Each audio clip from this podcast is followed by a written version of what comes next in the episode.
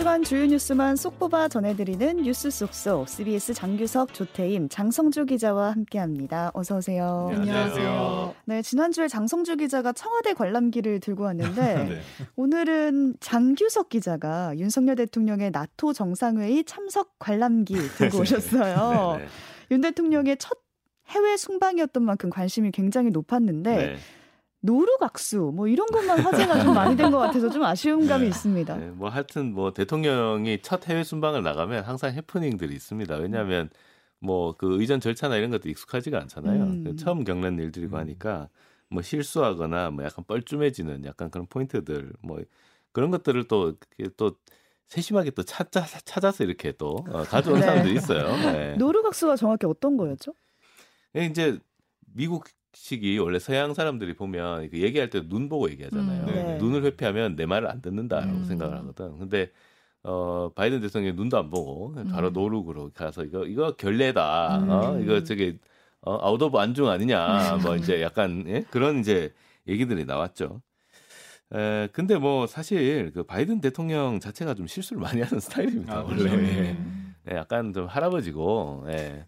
그 다음에 말 실수도 좀 많이 하고, 예. 그러니까 좀 그런 스타일이기도 하고, 이번에도 뭐 나토 정상회의에서 뭐 상대방도 없는데 옆에서 악수청 하다가 아, 네. 어, 거기는 그러면 네. 뭐예요? 노 사람 악수. 허공악수라고, 허공악수. 하다가 뭐야, 아무도 없어? 뭐 이러면서 그런 것도 있었고, 그래서 뭐 이거 가지고 뭐 꼭 그렇다 아, 하긴 그런데, 의도적인 건 아니었다. 예, 의도적이다 보긴 좀 힘들고, 네. 음.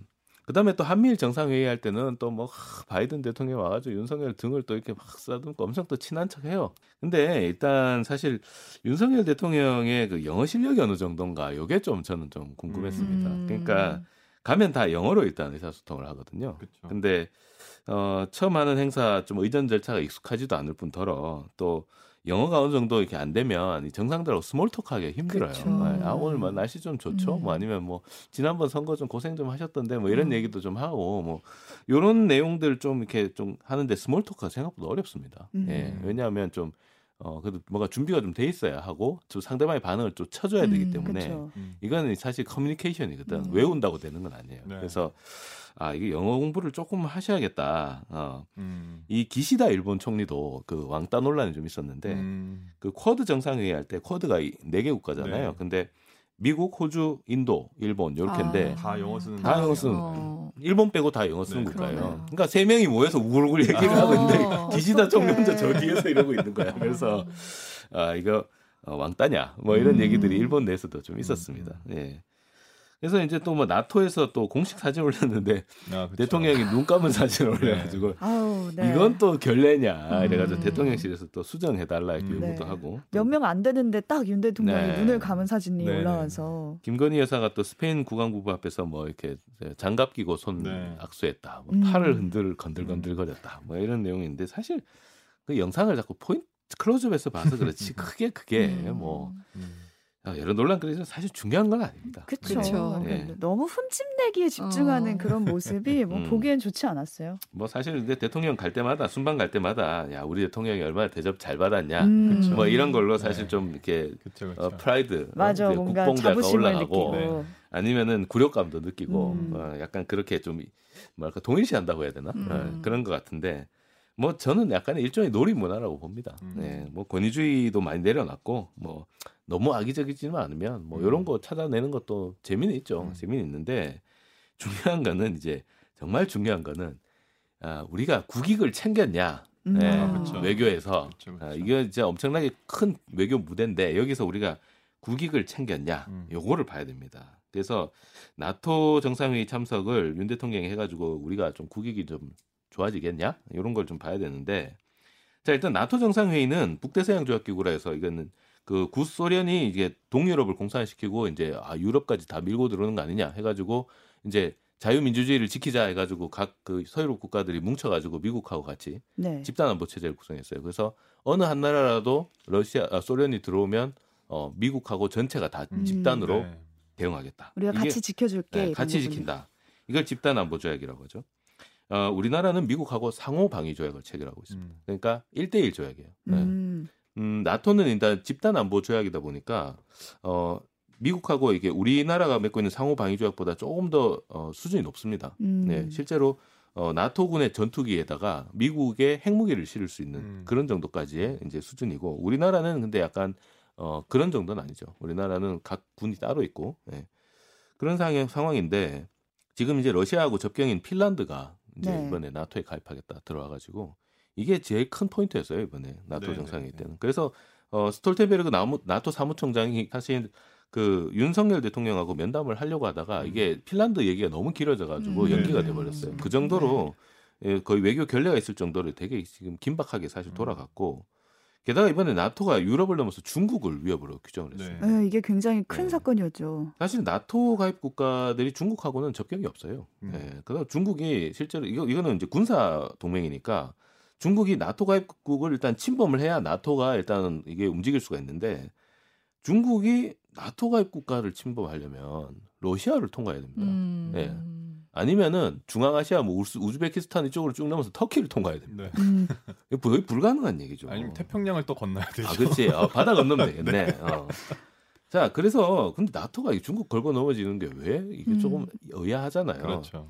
근데 이건 사실 중국의 패권 전략하고 연결이 돼 있습니다. 미국의 패권 전략. 예. 네. 네, 패권 전략이라고 하니까 좀 얘기가 네, 복잡해지는 그러니까 느낌인데. 뭐딱 한마디로 얘기하면 패싸움, 패싸움. 네. 네. 아, 패권 전략은 패싸움이다. 패싸움. 예. 네. 근데 지금 한 지금 한 명이 일방적인 최강이에요. 이 이 최강의 패거리들이 다 모여가지고 있어서 지금은 뭐 누구도 거기에 대해서 이제 이의 제기를 하지 않죠. 음. 자, 그런데 이제 이게 어떤 형태의 이제 패권이냐면 이 최강의 일진이 한명 있다고 봐요. 얘가 어 전체 교실을 다 질서를 다 정해줘요.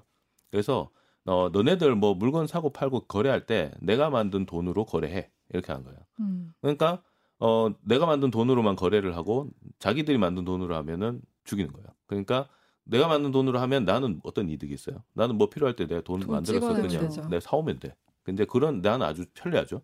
어 일단 이 규칙을 정해주는데 그래도 나 혼자 다 안 먹고 이렇게 좀 나눠줘. 나눠주면서 야 니들도 좀 먹고 살아 하고 이렇게 뭐 하면서 일단은 이제 국제질서 돌아간단 말이에요.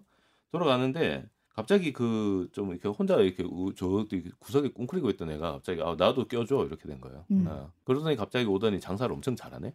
그러더니 힘이 점점 점점 커지더니 어 자, 갑자기 자기가 이제 아 나도 우리 돈 찍어서 좀 뭐 음. 아니면은 이제 아 우리 친구 우리 친구들 좀 모아서 뭐 이런 식으로 자꾸 나오니까 손 좀 봐야겠다. 아 이렇게 생각을 한 거예요.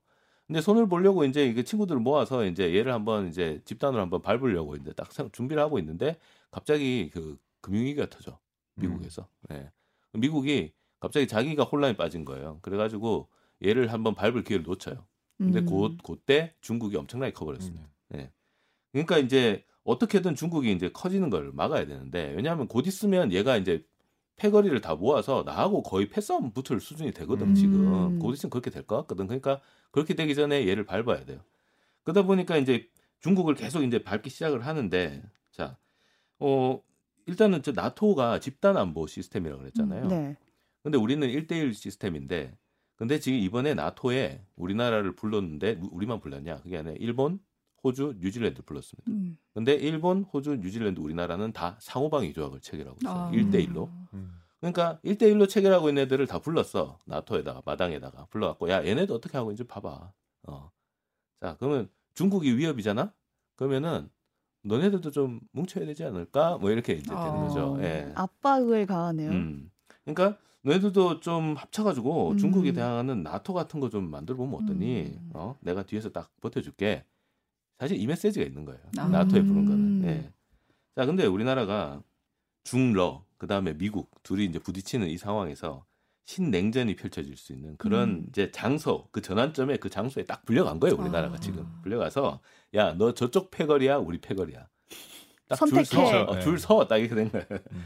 그러니까 이제 이거 진짜 뭐랄까 전환점이죠, 우리나라 음. 외교에서. 근데 윤석열 대통령이 마드리드 가는 전용 기한에서 뭐라고 얘기했냐면 기자들한테 뭐뭐 얼굴이나 익히고 뭐 네. 다음에 또 보자 뭐 네. 이런 정도로 얘기하는 거 되지 않겠습니까? 뭐 이렇게 얘기했어요. 음. 너무 좀 가볍게 본 거 아닌가 아. 걱정들 했는데 차라리 그렇게 가볍게 봤으면 차라리 낫어. 음. 네, 왜냐하면 어, 딴 사람들한테 미국한테도 와서 우리는 그냥 좀 편한 마음으로 갔어요. 그냥 음. 가서 좀 얼굴이나 익히고 그러려고 간 거지 뭐 음. 아, 우리한테 너무 많이 요구하지 마십시오. 음. 뭐 하면서 이까지 왔으면 네. 면은 세워졌잖아. 음. 이렇게 얘기할 수도 있고. 어?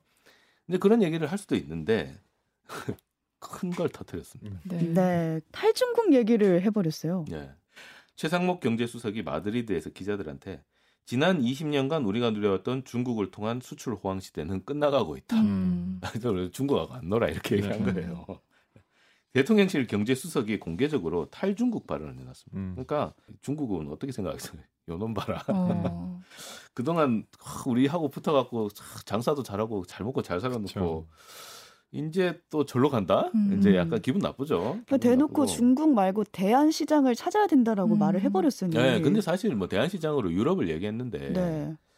그러면서 이번에 뭐 세일즈 외교했다 이러는데 사실 유럽 시장 뭐 누가 안 들어가고 싶어서 안 들어갔습니까? 사실 그게 유럽 시장에 들어가기 되게 힘들어요. 음. 왜냐하면 음. 대단히 그 까다롭고 그다음에 규제도 되게 벽이 높고 네. 이래가지고 중국하고 유럽을 빠트시킨 아, 음. 이거는 솔직히 거의 얘기하기 힘든 거거든요. 음. 그리고 좀 놀랬던 네. 게왜 우리나라 외교를 중립 외교라고 하고 줄타기 외교라고 하잖아요. 네. 양쪽에 왔다 갔다 하면서 그러니까 지금까지 약간 모호하게 했었는데 이번에 너무 대놓고 좀 음. 일종의 금기였던 중국에 대해서 탈중국 얘기하니까 당장 오 이렇게 우리가 그럼 이렇게 되면 먹고 살 수 있나 뭐 이런 음. 우려도 드는 거죠. 그러니까 주- 지금은 미국에 붙는 모양을 취하는 게 맞습니다. 굳이 그렇게 노골적으로 할 필요가 음. 있느냐? 음. 예. 아직 아직하고 중국하고 관계가 거의 경제 관계가 거의 뭐 수출의 4분의 1이 경, 미국 중국에서 나오고 있는데 어, 지금 기업들도 많이 들어가 있는데 굳이 그 기업들을 어려움에 빠뜨릴 필요가 있느냐? 그러니까요. 예. 예. 그다음에 그 중국 교포들, 그다음 교민들 음. 어려움에 빠뜨릴 필요가 있느냐? 이런 부분도 좀 생각을 해봐야 되는 거죠. 좀 애매해도 좋을 뻔한 거를 음. 너무 딱 정색하고 미국 편 음. 이렇게 해버린 거 아닌지 좀 그게 걱정입니다. 그래서 윤석열 정부 외교 정책, 대북 정책 앞으로 좀 계속 지켜봐야 될 것 같고요. 특히 당장에 이제 중국이 어떻게 나올지 좀 음. 봐야 될 것 같습니다. 음, 지켜봐야겠습니다. 오늘 조태임 기자는 오랜만에 정치권 소식이 아니라 경제와 관련된 이야기를 가지고 오셨어요. 네, 오늘 제가 짚어볼 뉴스는 가장 민감하게 생각할 급여 얘기입니다. 사장님 듣고 있나? 네, 이번 주에 그 직장인들의 분노를 일으킨 뉴스가 하나 있었는데 네. 추경호 경제부총리가 그 경영자 총연합회를 찾아서 여기는 이제 경영계 인사들을 만난 자리거든요. 여기서 뭐라고 했냐면 과도한 임금 인상은 고물가 상황을 심화시키고 대기업과 중소기업 간 임금 격차를 더욱 확대해 중소기업 근로 취약계층의 상대적 박탈감을 키운다. 음. 어, 이것은 사- 결국 사회적 갈등을 증폭시킬 우려가 있다. 이렇게 말을 한 거예요. 그러니까 약간 이 메시지 속에는 좀, 약, 좀 노노 갈등 느낌도 있어요. 그러니까 대기업과 중소기업, 음. 취약계층 간 음. 노노 갈등 느낌도 있고 요. 근데 이 얘기를 들으면서 다 의문이 들지 않나요? 지금 안 그래도 물가 오르고 금리 오르고 우리 생활하기 퍽퍽한데 지금 뭔 소리야? 급여까지 올리지 말라니. 어, 그리고 이런 이- 생각 들잖아요. 임금을 올리지 말라고 한 정부가 있었나 싶기도 하고. 그렇죠. 음. 그리고 이제 사회적 박탈감 느끼는 포인트, 우리가 사회적 박탈감을 느끼는 포인트는 사실 급여에서 느끼기보다는 자산의 차이, 음. 회- 혹은 뭐 흑수저, 금수저 이런 음. 이런 배경의 차이에서 느끼는 게 큰데 이런 급여 얘기를 하면서 사회적 박탈감 얘기하니까 이제 공감을 사기 어려운 거죠. 실제로 이제 온라인상에서는 자유 경제를 추구한다고 네. 했던 보수 정부인데 갑자기 사기업 임금 인상에 제동을 건다 공산주의다 이런 얘기가 나오고 장관 너부터 급여 반납해라 이런 얘기가 나오는 거죠. 솔선수범하여라. 어. 네. 근데 실제로 최근에 계속해서 기사가 나왔던 게 IT 업계가 음. 임금을 올려서 뭐 실력 좋은 개발자를 데려간다든지 과도하게 임금이 오르고 있다 이런 뉴스는 봤었어요. 근데 그게 그러니까 추경호 부총리가 지목한 기업이 IT 대기업이에요. 음. 그러니까 IT 대기업 하면 네이버, 카카오를 볼 수 있는데 카카오가 최근에 10% 그리고 네이버가 15% 임금 인상을 했어요. 많이 와, 올렸어요. 좋겠다. 그런데 이제 여기에 대한 어 저, 뭐, 저도 부러운데요. 여기 카카오가 최근에 왜 임원들 주식 먹튀 논란이 있었잖아요. 예. 그러니까 이것 때문에 직원들에 대한 임금을 올려줘야 된다는 요구가 계속 있었고 음. 그리고 네이버 같은 경우도 주식이나 스톡옵션이 아니라 기본급을 올려달라는 요구가 있었던 음. 거예요. 그러니까 기본급이 낮은 그 급여 구조였던 거예요. 그러니까 음. 기본급이 낮으면 사실 그 노동 안정성에 해, 노동 안정성에 좀 위협이 되고 그렇지. 또 네, 그리고- 퇴직금도 그렇고. 어 네. 그리고 네이버 같은 경우는 그 개발과 비개발 직군의 임금 차가 컸던 거예요. 아. 그러니까 개발 직군들은 유능한 인재를 영입하기 위해서 보수를 되게 많이, 많이 주는데 주죠. 음. 비개발 직군들은 상대적으로 그렇지 않거든요. 그래서 그 임금 차를 줄이기 위해서 이번에 임금 인상을 한 거에 있고 또 산업별 특성도 고려하지 않았다 이런 지적이 나오는 게 IP, IT 대기업들 같은 특히 코로나 국면에서 실적이 굉장히 많이 올랐잖아요. 맞아요. 근데 네. 실적이 오른 거에 비해서는 임금 인상폭이 낮았던 음. 거예요. 근데 이런 상황들을 고려하지 않고 일단 대기업 너네 임금 너무 많이 올렸어. 임금 음. 임금 인상하지 마 이래 버리니까 이제 반발이 나오는 거죠. 그리고 또 정부가 지금 물가 높다 하지만 정부에서 지금 뾰족한 대책이 나온 게 맞아요. 없잖아요. 네. 유류세 인하 최대로 했다지만 사실 그 인하폭이 너무 적다 보니 우리가 음. 생활에서 느끼는 것도 없고 그러니까 체감이 안 되고. 어, 공, 정부에서 한게 없고 일단 노동자나 기업에 이렇게 전가시키는 거 아니냐 음. 이런 지적이 나오는 거죠. 음. 근데 이 실제 임금 인상이 물가에 영향을 주는지도 궁금해요. 네, 그러니까 이게 실제로는 영향이 있을 수 있어요. 그러니까 예를 들어 몇몇 기업들이 임금 인상하면 다른 기업들에게도 이제 분위기상 영향을 줄 수 있고 음. 임금 인상을 하면은 기업 입장에서는 그게 물가에 그러니까 생산품에 반영할 수밖에 그렇죠. 없잖아요. 가격에 임금, 전가가 어, 되죠. 네. 가격에 가격이 올릴 수밖에 없고 그러면 이제 자연스레 임금이 올라가게 되는 건데 그러니까 그런 상관관계가 있는데 그게 전적으로 영향을 미쳤던 건 1970년대 오일 쇼크 때가 가장 절정이었다고 해요. 음. 그러니까 지금 같은 경우는 그 전체 영업 비용에서 임금 비용이 차지하는 게 15% 정도라고 합니다. 음. 그러니까 외부적인 요인들이 더 큰 상황이기 때문에 단순히 그렇게 임금이 올라가면 물가가 오른다 이렇게만 단순하게만 보기엔 좀 어렵다는 거죠. 음. 네. 근데 이 발언이 더 화제가 됐던 게 최저임금 결정을 앞둔 시기에서 이 발언이 나온 거예요. 네. 그러니까요. 그러니까 이게 추 부총리가 발언을 한 날이 최저임금 법정 시한 하루 전날이었어요. 네. 그러니까 대기업에 타겟팅했다지만 사실은 최저임금 위원회에 맞아요. 압박을 음, 줄 수밖에 네. 없는 음. 메시지인 거죠. 최저임금 이번에 9,620원으로 5% 5% 네, 네. 올랐습니다. 이게 근데 이번에 조금 이제 다들 의미 부여를 하는 게 8년 만에 법정 시한을 지켰다는 거예요. 음. 그러니까 최, 최근까지 한 거의 거의 7월 중순쯤에 결정이 됐어요. 그러니까 음. 보통 임금 최초 제시안을 내는 게 7월 초 그리고 수정안을 계속 제출하고 음. 협의를 하면서 최종 결정됐던 게 7월 중순인데 음. 이번 6월 말에 이게 다 결정이 돼버린 음, 거죠. 네. 근데 그 수정안을 제출하기까지 보통 한 6, 7번 걸렸는데 이번엔 3번 만에 음.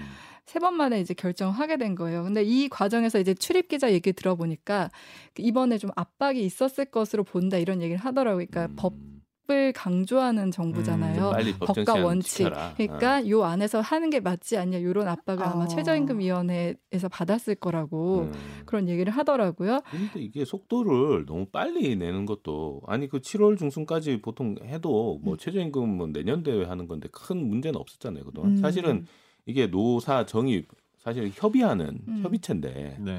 항상 노사가 퇴장하고 공익위원들이 그냥 음. 정하고 음, 맞아요. 그나마 그나마도 이게 서로가 서로 자기들끼리 얘기할 수 있는 시간도 지금 거의 뺏어 버렸어요. 음. 네, 두 번만 두 번인가 세 번 만에 맞아요. 그냥 네. 해버렸으니까 뭐 논의해 볼 시간도 없이 그냥 공익위원들이 그냥 두드려 음. 버린 거니까 이거는 좀 이- 이러니까 뭐 다들 반발하지 반발할 수밖에 없죠. 이거는. 한쪽이라도 만족하는 쪽이 없는 것 음, 같아요. 근데 말씀하신 대로 지금 거의 구조가 노동계와 경영계가 의견 낸다 그래도 결국에는 거의 다 항상 네. 그 음. 최저임금 공익위원들이 결정하게 음, 음. 되거든요.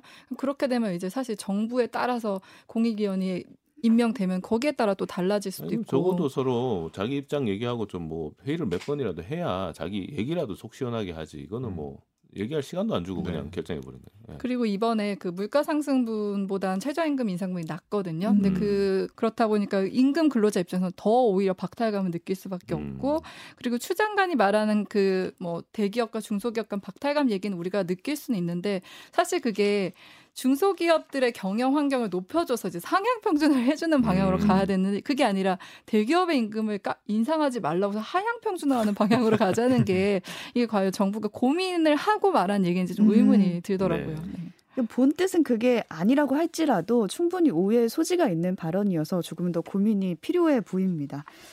그리고 이번엔 장성주 기자인데 장성주 기자 담당이 뭐 사건 사고 기타 등등이에요. 기타 등등의 방점이 찍혀 있죠. 네. 네, 오늘 가져온 이야기는 서울대 AI 연구팀의 논문 표절 논란입니다. 예. 또 표절했어요? 이게 지난달 이제 미국에서 AI 학회인 CVPR, 그러니까 국제 컴퓨터 비전 및 패턴 인식 학술대회가 열렸는데 네. 이 AI 분야에서 세계적인 학회 중에 하나라고 하더라고요. 근데 여기에서 음. 이제 서울대 윤성노 교수 연구팀이 논문을 발표를 했는데 이게 박사 과정의 학생이 제일 저자였다고 하더라고요. 근데 음. 이게 우수 논문으로 또 선정이 됐대요. 어, 그런데 이게 논문이 발표된 직후에 어, 국내외 논문 한 10편 이상을 표절했다. 음. 이런 의혹이 바로 제기가 됐는데 또 바로 인정을 해가지고 어. 예, 예. 그윤 교수와 이 제1저자 자체가 아 일단 사과를 하고 음. 예, 논문 철회를 요청하겠다 학회에 예. 네. 이렇게 이야기를 한 겁니다. 근데 뭐 일단 연구팀 자체 입장은 이 제1저자가 단독 행동으로 표절을 했고 본인들은 음. 몰랐다. 이런 음. 입장이고 서울대에서는 지금 이제 진상 조사에 착수를 한 상황입니다. 네. 근데 문제는 이 공저자 4명이 있었는데 네네. 그 안에 이종호 과학기술정보통신부 장관의 자녀가 있었어요. 네 네. 그러니까 이게 여섯 명이 전체 연구팀 자체는 여섯 명이고 네. 이제 윤석노 교수가 있고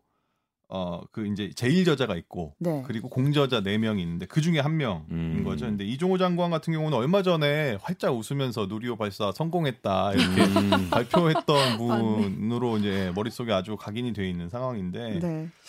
이게 이제 기자들이 물어봤죠. 이거 이거에 대해서 어떻게 생각하느냐. 그랬더니 예, 규정에 따라 조사하고 있고 결과를 지켜보고 있다. 이런 음. 원칙적인 입장을 일단 냈고 근데 핵심은 이번 논문이 이제 이 장관의 소속 기관인 과기정통부 산하 기관들에서 예산을 받아서 어. 논문이 만들어진 음. 거예요. 예. 그렇다 보니까 국가 예산으로 이런 표절 논문이 음. 만들어졌고 음. 그거에 대한 모니터링 자체가 없었냐 이런 의혹도 지금 좀 문제 제기가 나오고 있는 상황이고 또 이제 학계에서는 제2, 제2의 황우석 사태가 아니냐 네. 이런 좀 우려도 나오고 아, 이 표절이 아니라 그 조작입니까? 그럼 그, 그, 그 그러니까 이게 아무래도 그 서울대라는 아, 이름과 예, 예, 예, 아무래도 이 AI가 사실 이제 굉장히 유망한 분야인데 음. 또이 유망한 분 같은 유망한 아, 예. 분야라는 이런 점에서 좀 네. 이야기가 나오는 음. 부분인 것 같고 아무래도 앞으로 이제 전 세계가 우리나라의 이제 AI 기술이나 어떤 연구 성과에 음. 대해서 어떻게 보겠냐 음. 이런 좀 안타까운 목소리들이 나오고 있습니다. 네, 황우석 사태 이후로도 그 관련 연구진들이 좀 신뢰를 회복하기까지 좀 힘들었다 이런 네, 얘기가 네. 있었는데 이번에도 좀 타격이 있지 않을까라는 네, 네. 전망이 나오는 것 같고요. 논문과 관련된 문제 계속 나오고 있는 것 같아요. 그러니까 이게 보통 정치인들 인사 검증할 때 단골로 나오는 게 뭐 위장 전입, 다운 음. 계약서, 음주운전인데 이제는 뭐 논문 표절 자체가 좀 완전히 뭐 자리를 잡은 약간 씁쓸한 그런 상황이 과거에는. 표절이 정말 많았어요. 아, 네. 그렇죠, 그렇죠. 네. 근데 뭐 이번 정부 들어서만 하더라도 그 김인철 교육부 장관 후보자가 그 제자의 박사 논문을 표절했다는 음. 의혹과 음. 함께 이게 말하기도 좀 민망한 이제 방석집에서 논문을 심사했다 음. 이런 음. 논란이 생기면서 낙마를 했고 그렇지. 그 이후에 지명됐던 박순애 교육부 장관 후보자도 또 논문 표절 의혹이 있었고 음.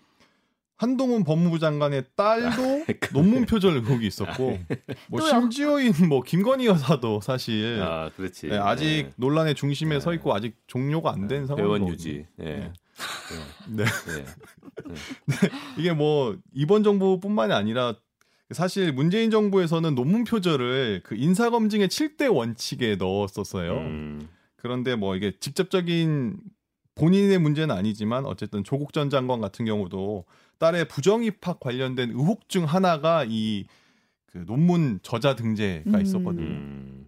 그러니까 이런 것들을 봤을 때 우리나라는 이게 교육열이 굉장히 높은 상황에서 특히 이제 자녀의 어떤 입시 이런 거 관련해서는 이제 한동훈 장관과 조국 전 장관에 대한 아무래도 좀 실망감이 크지 않나라는 음. 네. 생각이 듭니다. 뭐 음. 문재인 정부도 그렇고 윤석열 정부도 그렇고 공정과 정의를 계속 외치고 있는데 이게 진짜 공정과 정의가 어디 있는지 그러니까 뭐 예를 들면 우리가 법을 위반한 것은 아니니까 괜찮다 이런 음. 인식이 정말 있는 건지 음. 음. 이런 거에 대한 좀 이제 안타까운 생각이 좀 들더라고요.